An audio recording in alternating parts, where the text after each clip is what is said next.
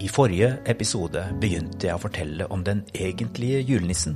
Han som hette Nils eller Nikolas og var biskop i Myra på 300-tallet etter Kristus. Det er en liten detalj i de mange fortellingene om Nikolas sin store gavmildhet som jeg tror har ganske mye med hans tro på Jesus å gjøre.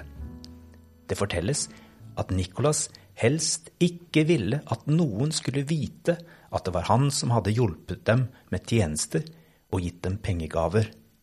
I en av historiene kaster han en sekk med mynter inn vinduet om natten til en lutfattig nabo med tre unge døtre. Dette gjentok han tre ganger. Den tredje gangen klarte naboen å avsløre Nicolas, slik at han fikk takket ham. Men da fikk han streng beskjed om ikke å fortelle til noen at det var Nicolas som var giveren. Ifølge nedtegnelsene var Nicolas også mer enn noe en kjær biskop for barna, og det har jo den egentlige julenissen til felles med den mer moderne varianten.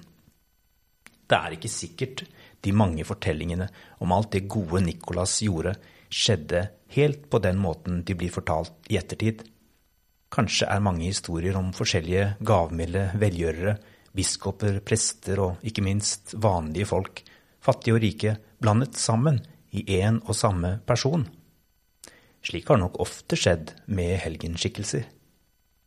Samtidig er det noe tidløst og sterkt i fortellingen om måten han hjalp mannen med de tre døtrene på.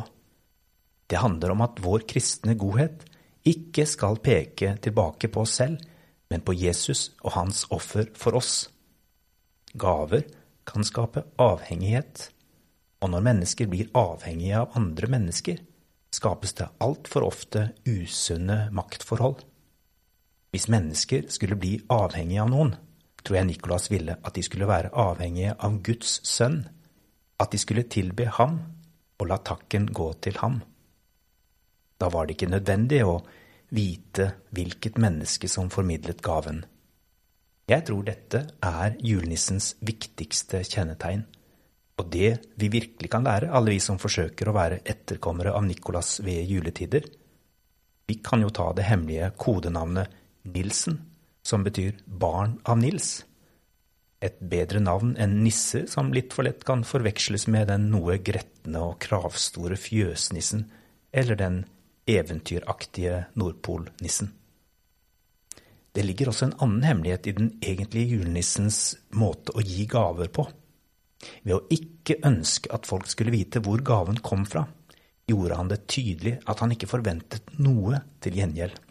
Ulikt fjøsnissen eller garvorden som forventet ofringer til seg som gjenytelse for at han skulle hjelpe folket på gården og ikke gjøre nissestreker gjennom resten av året. I dette speilet Nikolas noe av Kristi evangelium. Da Jesus ga sitt liv for oss, gjorde han det uten andre baktanker enn å redde oss fra synd og død. Nåde betyr gratis, og Guds agapekjærlighet er betingelsesløs. Den kan ikke kjøpes eller kompenseres for med gjenytelser. Den kan bare tas imot i tro og tilbedelse. Det har hendt at jeg har fått julegaver under treet som det står 'Hilsen julenissen' på.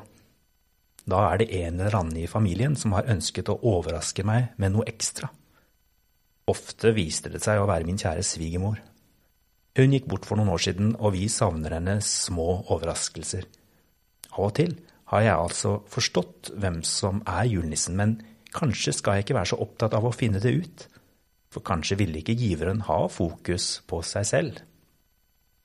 Jeg foreslår at vi skriver Hilsen Nilsen på en eller flere slike hemmelige gaver, og så legger vi det foran døra til noen vi ønsker å velsigne. Et gåtefullt tegn på at gaven er fra en sønn eller datter av Nils, den første julenissen, han som først og fremst ønsket å være Jesu hender og føtter i sine omgivelser og gi ham makt og ære. I neste episode om den første julenissen skal du få høre at Nikolas også kan bli kalt Nils Bekjenneren.